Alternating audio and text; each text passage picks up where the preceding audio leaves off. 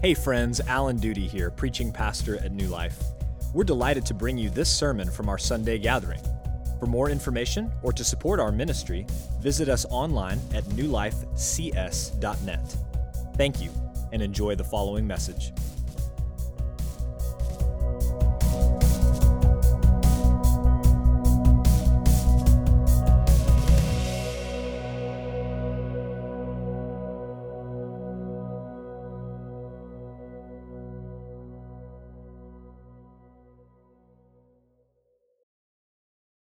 Mission Impossible 6 came out this past summer. And if you're familiar with the movie franchise, you know that Ethan Hunt and his team use a lot of great spy gear.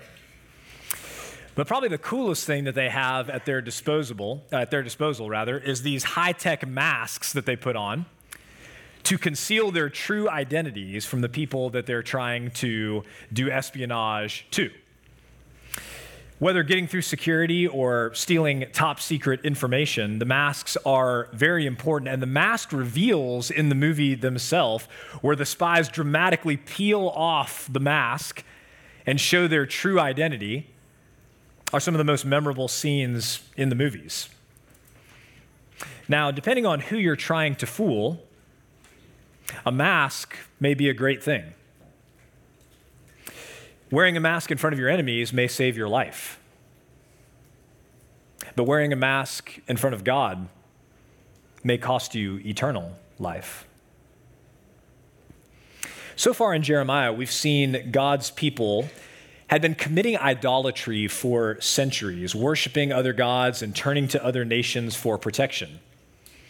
Israel, the northern kingdom, did this until, as we see in verse 8 here, God sent them away with a decree of divorce.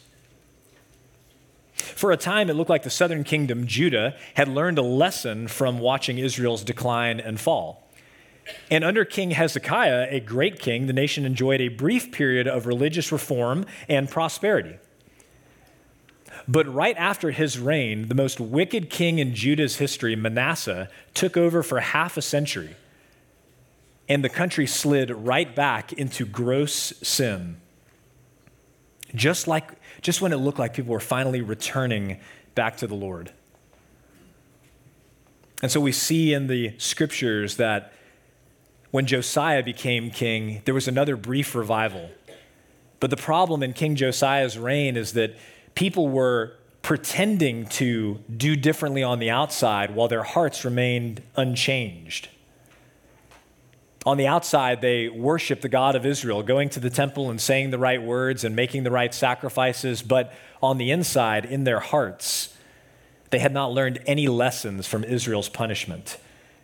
And they continued to worship false gods in their hearts. Verse 10 brings this to light. Take a look there. It says, Yet for all this, all that happened to Israel, all of God's punishment to them, yet for all this, her treacherous sister Judah did not return to me with her whole heart, but in pretense, declares the Lord. Pretense. This word means something like deception or falsehood. It refers to hypocrisy, to pretending to be someone you're not. Pretense is wearing a mask.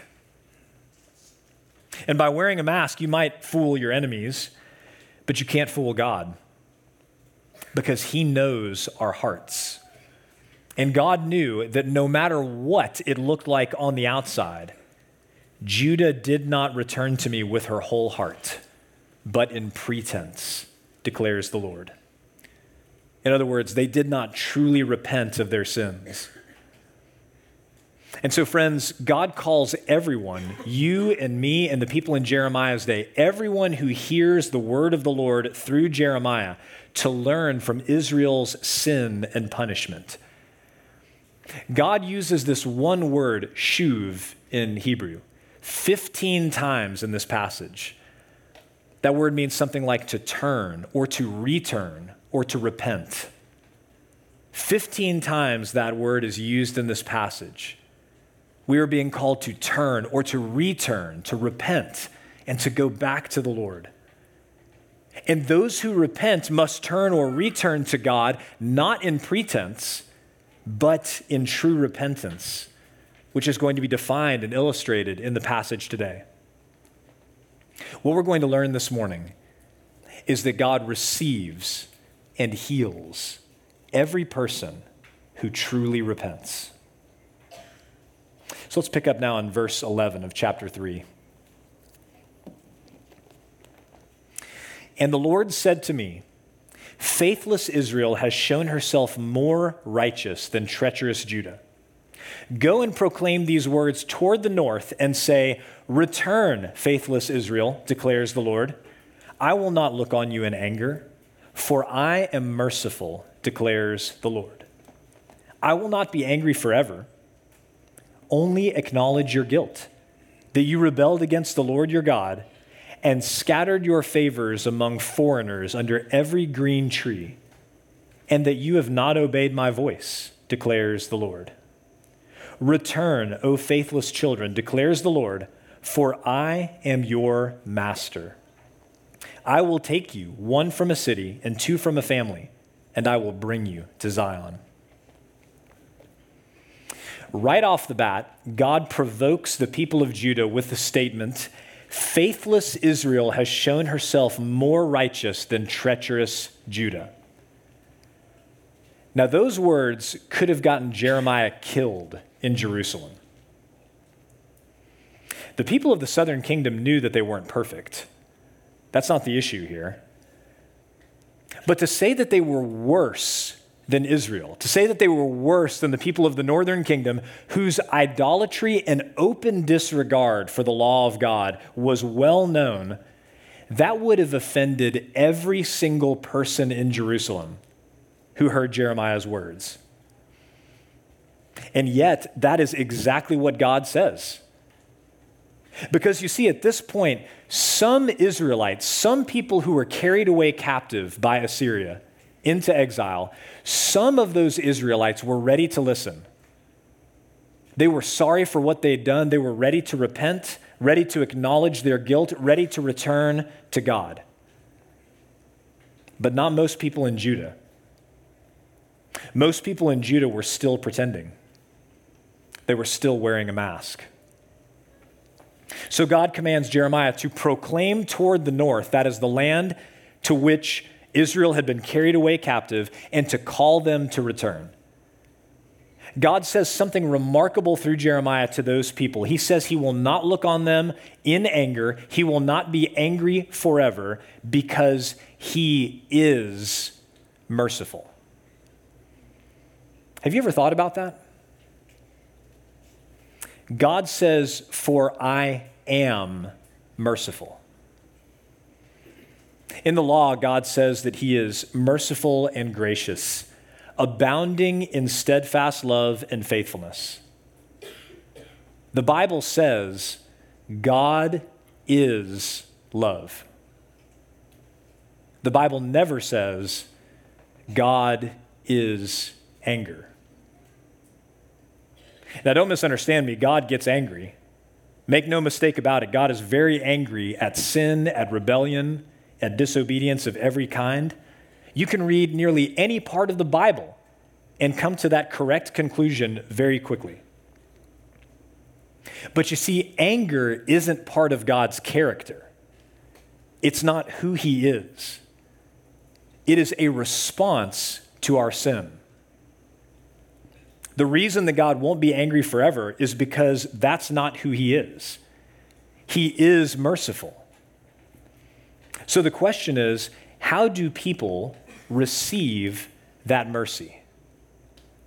Take a look again at verse 13 and look at what God says. Only acknowledge your guilt, that you rebelled against the Lord your God. How do you receive God's mercy? Only acknowledge your guilt that you rebelled against the Lord your God. Could it be more simple than that? But, friends, we all know that the simplest things in life aren't always easy. Think about times where you have sinned against your husband or your wife, your roommate, your coworker. You know that you're in the wrong. What do you need to do to be reconciled? Only acknowledge your guilt. That's the only thing you have to do. The only thing you have to do in that situation is go to your wife, go to your husband, go to your roommate, go to your coworker and say, "I'm sorry. I was wrong. Please forgive me." That is all you have to do. It could not be more simple. But in those moments, our pride makes those simplest words the hardest thing to say our pride raises up and we don't want to humble ourselves. We don't want to acknowledge that we need forgiveness because of our words or actions. So we know exactly what this is like.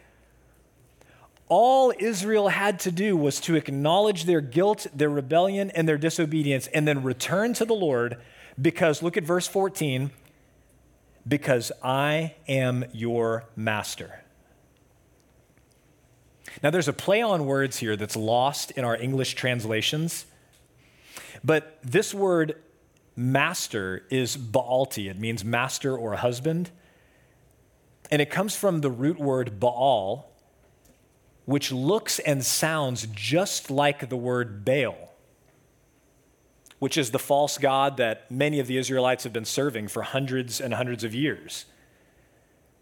And so, what God is doing is He's extending an invitation to leave Baal, this false God, this false master that they've been serving, and return to Him, their Baalti, their true master, their true husband.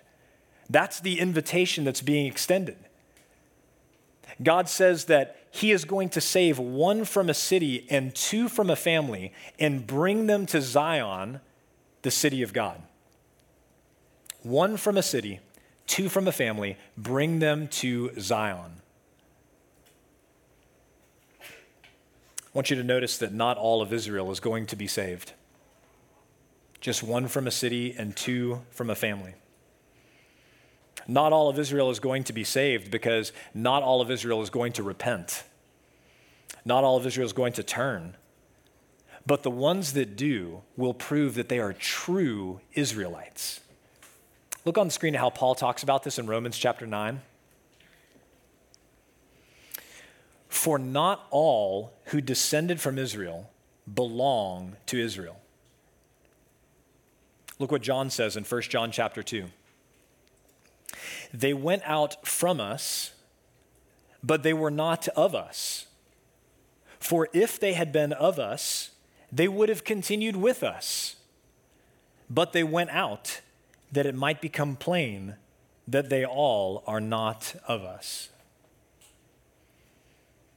You see, friends, the scriptures are very clear.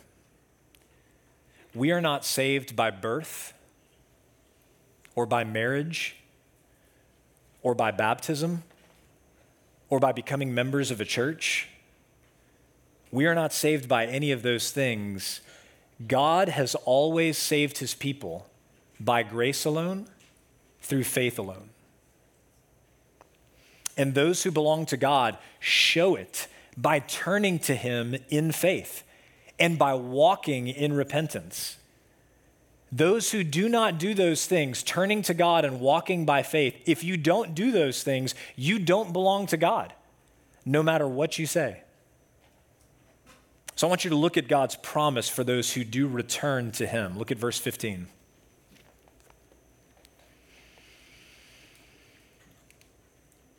And I will give you shepherds after my own heart, who will feed you with knowledge and understanding. And when you have multiplied and increased in the land, in those days, declares the Lord, they shall no more say, The ark of the covenant of the Lord. It shall not come to mind, or be remembered, or missed. It shall not be made again. At that time, Jerusalem shall be called the throne of the Lord, and all nations shall gather to it, to the presence of the Lord in Jerusalem. And they shall no more stubbornly follow their own evil heart. In those days, the house of Judah shall join the house of Israel, and together they shall come from the land of the north to the land that I gave your fathers for a heritage. When Israel returns, God promises that he's going to give them good shepherds, good rulers, good leaders, good priests, good prophets who are going to teach them the truth and model for them the truth, which is unlike anything they have currently. Israel is then going to multiply and be fruitful in the land. And here's the most shocking thing in this section. In that day, nobody is going to ask about the Ark of the Covenant. If you're familiar with the Old Testament, you know the Ark of the Covenant, or if you've seen Indiana Jones, the Ark of the Covenant is that little wooden box that the priests carried that sits in the most holy place. Inside are the two tablets with the Ten Commandments, a jar of manna, and Aaron's staff that had budded. The Ark of the Covenant sat in the most holy place, and the people of Israel referred to it as the throne of the Lord because that is where God met with the people of Israel. And what God says is that nobody is going to ask about it anymore when the people come back to, the, to Zion, to the city of God. It's not going to be remembered, it's not going to be missed. Those things are unthinkable. How could that be the case?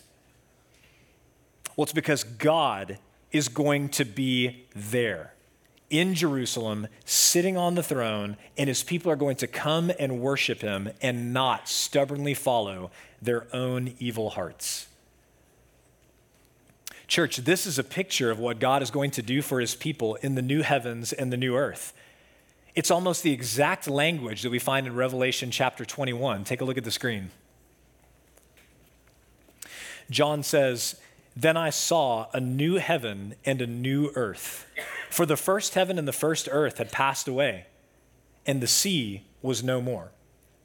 And I saw the holy city, New Jerusalem, coming down out of heaven from God, prepared as a bride adorned for her husband. And I heard a loud voice from the throne saying, Behold, the dwelling place of God is with man. He will dwell with them, and they will be his people, and God himself will be with them as their God. What a beautiful reality.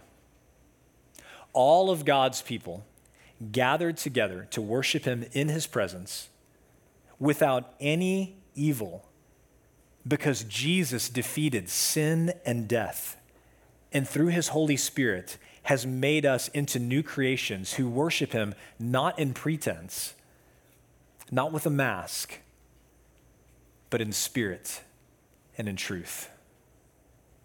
Praise God. So, to this point, we've seen that all people who repent, who acknowledge their guilt and rebellion and disobedience, and who return to the Lord are going to be received by God. He's going to give them good shepherds to lead them, and they're going to enjoy worshiping Him in the New Jerusalem, in His presence, and no longer follow the evil of their stubborn hearts. But the question is what does this repentance look like in action? What does it sound like? What does it look like to repent? And what God gives us in the next section is this back and forth conversation between himself and the people of Israel that gives us a true picture of what repentance looks like. So let's pick up here in verse 19.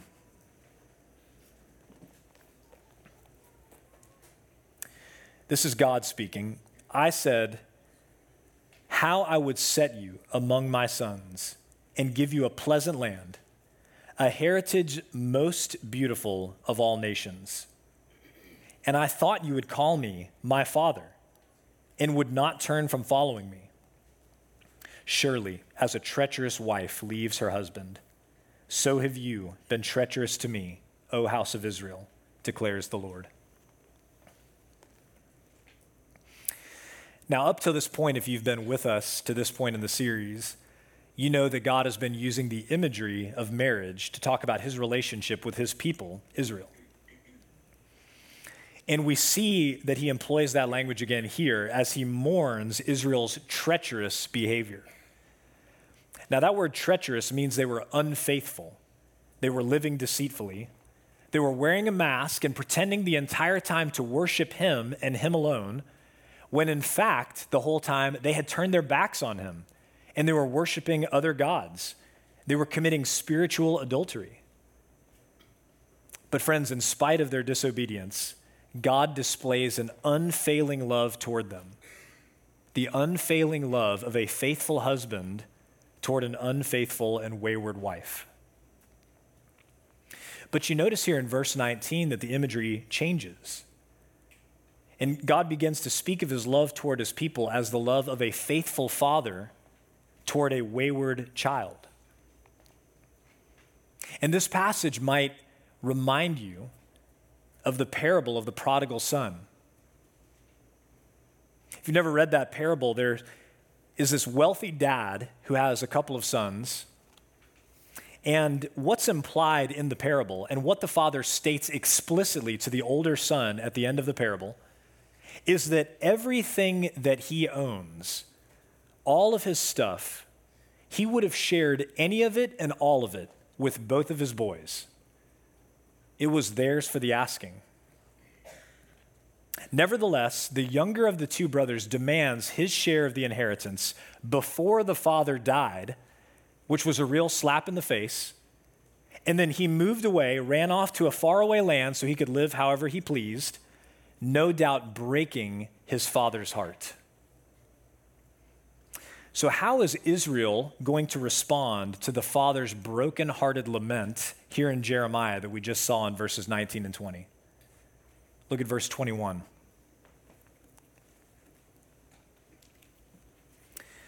A voice on the bare heights is heard, the weeping and pleading of Israel's sons, because they have perverted their way.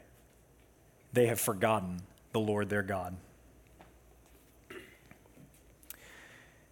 Jeremiah envisions a lone voice on a bare hill, somewhere in the far north, weeping over the sin of forgetting God and deserting Him for a life of idolatry that failed. As with Israel, life for the younger brother seemed pretty good for a time after he took his share of the inheritance and left his father's house. Flush with his dad's cash, he had plenty of money to spend on anything he wanted. Because money buys stuff and pleasures and experiences and friends. But eventually, in the parable, a famine hits and his money runs out.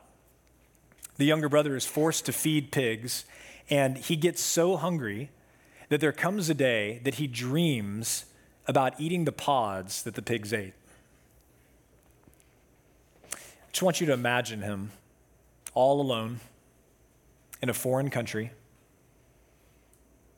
trying to hide his tears and his fear and his shame.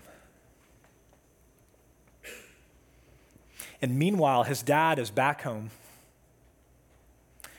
straining and watching the horizon, just hoping that his son would come back today.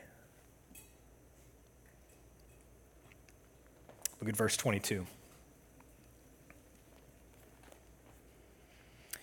God says, Return, O faithless sons. I will heal your faithlessness. I want you to let that promise sink in deeply. God does not say, Return, O faithless sons, I will forgive your faithlessness. He says, Return, faithless sons, I will heal your faithlessness. You see, God's forgiveness is wonderful. We need it because we have sinned against him already in our lives 10 million times. We need God's forgiveness. But, friends, we need more than forgiveness. We need healing. And we need healing because what drives our sinful thoughts and our sinful words and our sinful actions is sinful hearts. The heart, as Jeremiah is going to say later on in chapter 17, is desperately sick. We need more than forgiveness. We need healing for our sick hearts. Because sin is not caused by bad examples. Sin is caused by sinful hearts, sick, sinful hearts that are in need of healing. So God is calling out to Israel and to all people to return to Him, offering not just forgiveness, but the healing that is necessary if real reconciliation is going to take place. At his lowest point, the younger brother finally comes to his senses and he realizes that the hired hands that worked for his dad had a better life than he did. And he believed that his father would have mercy on him and hire him. He would just have to make it clear that he was genuinely sorry for what he had done. Look again at verse 22.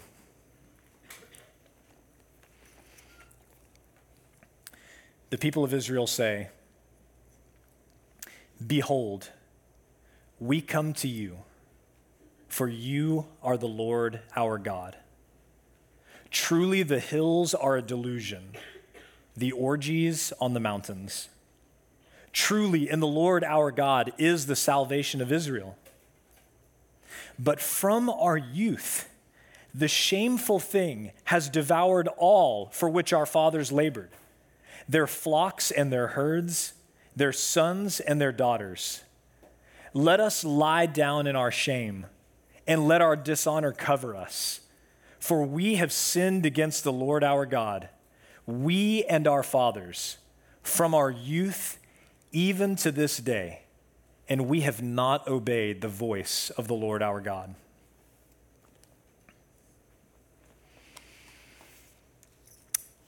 The Israelites return to the Lord repentant. They confess that the hills where they worship those foreign gods are all a delusion and that salvation is only found in Him. They confess if you look there again, verse 24, the shameful thing has devoured everything. The prophets often referred to the false god Baal as Habosheth, the shame.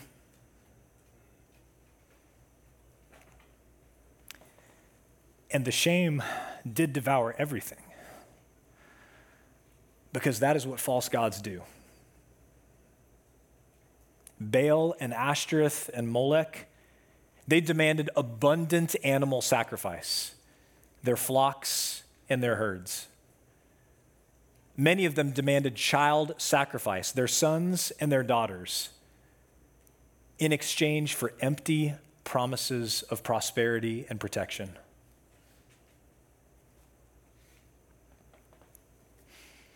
And now Israel, conquered and exiled into Assyria is drowning in shame as they realize that they have sacrificed everything their land, their animals, even their kids to false gods who did not help them because they are not real. They're a delusion. I want you to think about everything that people sacrifice today to get ahead in their career, to gain recognition, or to win awards, to earn more money, to buy more stuff, or have more experiences. And then they sit there as older men and women who have no relationship with God and a failed marriage and kids they barely even know. And all they can do is weep and say, From our youth, the shameful thing has devoured all.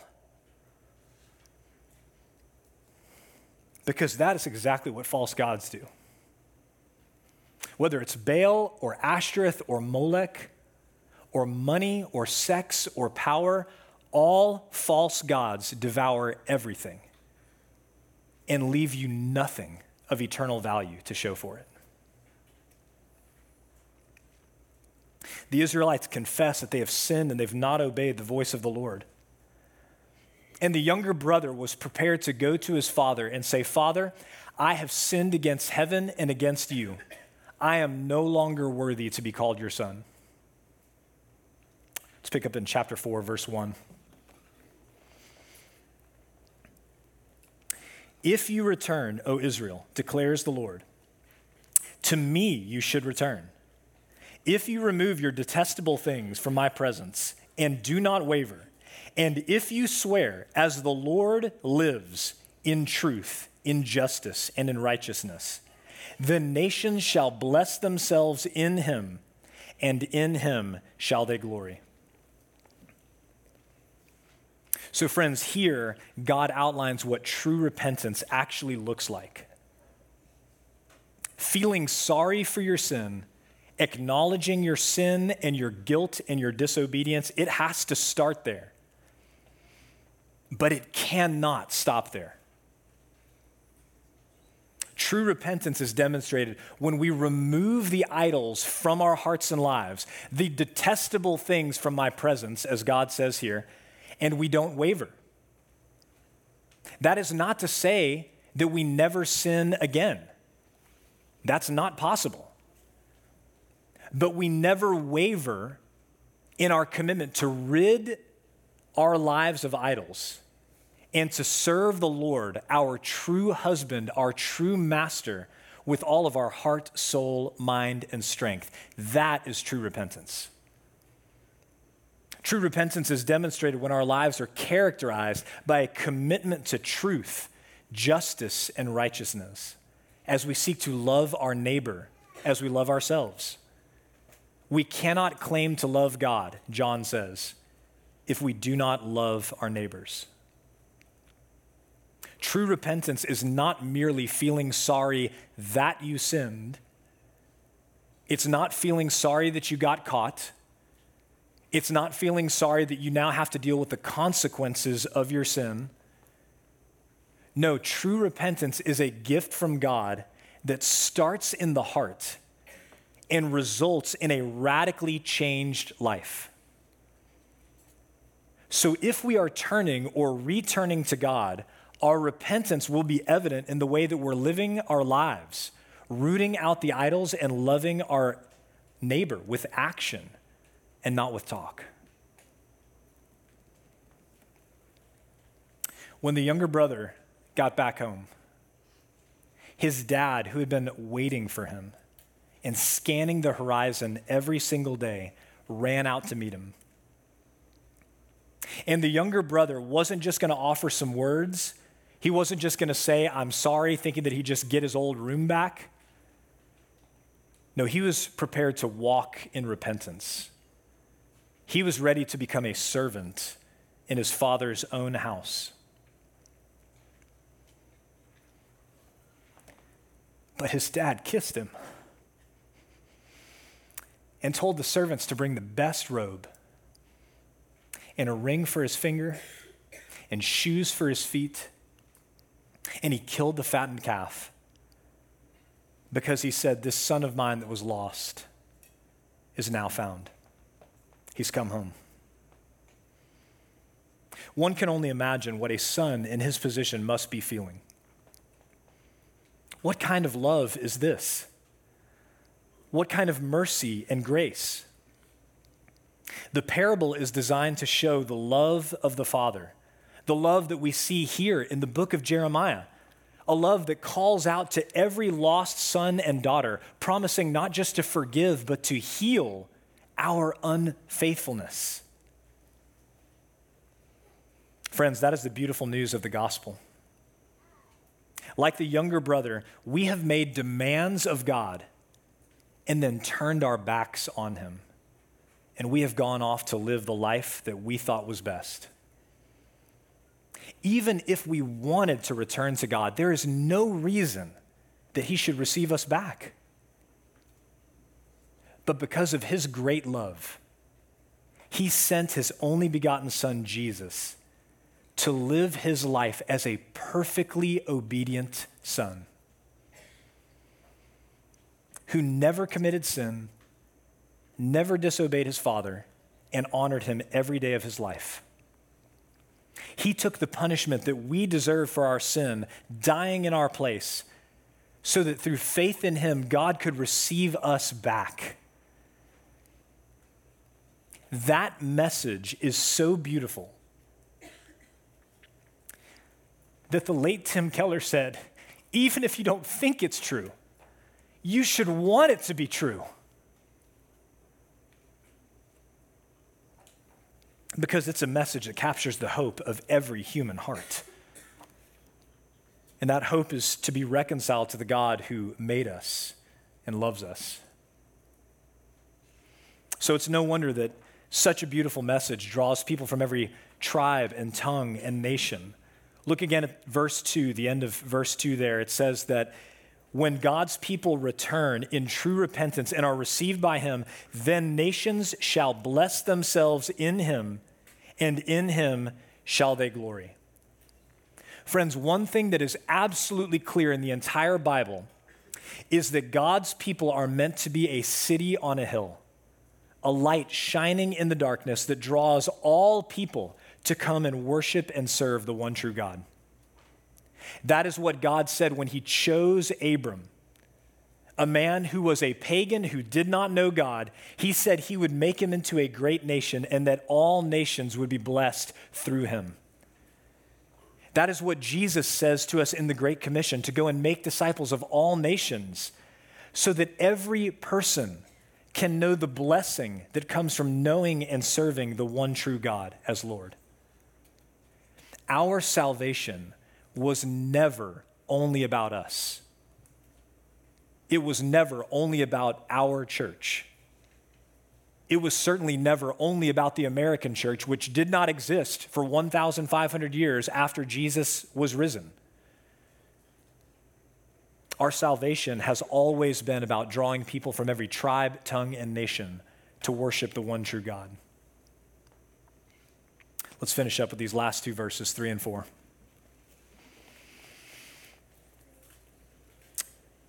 For thus says the Lord to the men of Judah and Jerusalem Break up your fallow ground and sow not among thorns.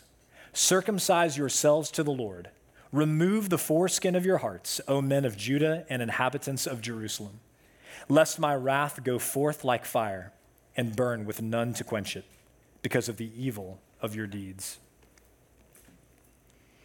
You see, when Jeremiah speaks these words, it is not too late for the people of Judah. It's not too late to repent and return before God brings disaster. They needed to begin with breaking up the fallow ground, that is, their hard hearts, that the seed of God's word was not able to penetrate because of the hardness. And even if God's word was penetrating the hardness of their heart, the thorns of the world were choking it out. So they need to break up that ground and then switching analogies, they needed to circumcise their hearts and not their bodies. Because again, as we saw earlier, the problem is not what they're doing on the outside, the problem is what's going on inside of them. The problem is their hearts. Look what Paul writes in Romans 2. For no one is a Jew who is merely one outwardly, nor is circumcision outward and physical but a Jew is one inwardly. And circumcision is a matter of the heart, by the Spirit, not by the letter. His praise is not from man, but from God. That message is what the Jews in Paul's day needed to hear.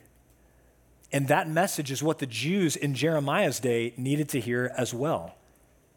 They needed to stop believing that because they were descendants of Abraham, because they were circumcised, because they had the law, because they had the temple and the Ark of the Covenant, that that they would just enjoy the favor and blessing of God forever. No, that's not right. If they did not take God's message to heart and repent and return to Him in truth, not in pretense, His anger was going to burn with no one to quench it. That is the message that so many needed to hear.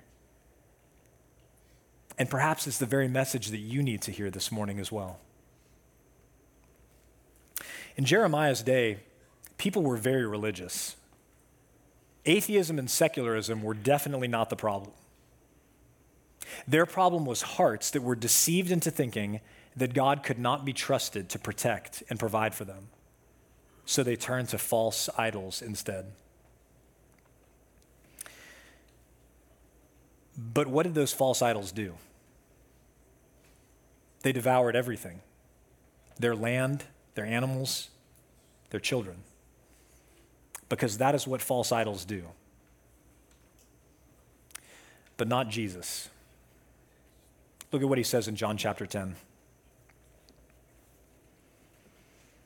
All who came before me are thieves and robbers, but the sheep did not listen to them. I am the door.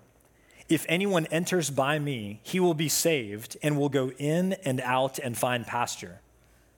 The thief comes only to steal and kill and destroy. I came that they may have life and have it abundantly. I am the good shepherd.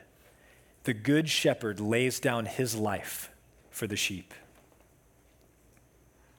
False gods demand sacrifices. But Jesus, sacrificed himself for us. He died in our place, absorbing the wrath of God that we deserved for our evil deeds. And he rose again on the third day to keep the promise that he made to us the promise of eternal, abundant life. And so, friends, if every idol that you have ever served has only made empty promises, and taken everything that you have and left you in your shame. Come to Jesus this morning. Only acknowledge your guilt that you have rebelled against the Lord. Confess with your mouth that Jesus is Lord. Believe in your heart that God raised him from the dead, and you will be saved. Come to him today, not in pretense, but in true repentance and God promises to receive you and to heal you. Let's pray.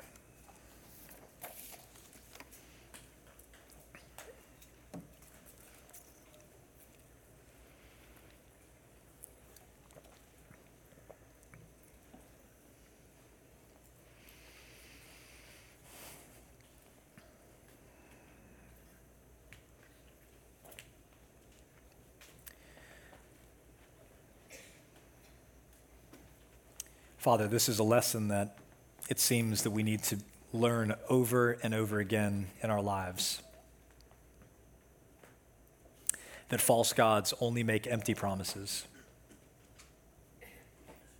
They take everything we have and they leave us in our shame. I pray this morning that by the power of your Spirit, we would turn to Jesus Christ whether for the first time or for the millionth time. Knowing and believing that He is the only one who can truly protect and provide for us. Father, all of us need healing from you. We need you to heal our faithlessness. We cannot heal ourselves. And so today we come again to the great physician knowing and believing that you alone do receive us and you will heal us. In Christ's name we pray. Amen. Thank you for listening to the sermon audio from New Life Baptist Church in College Station, Texas. For more information or to support our ministry, visit us online at newlifecs.net.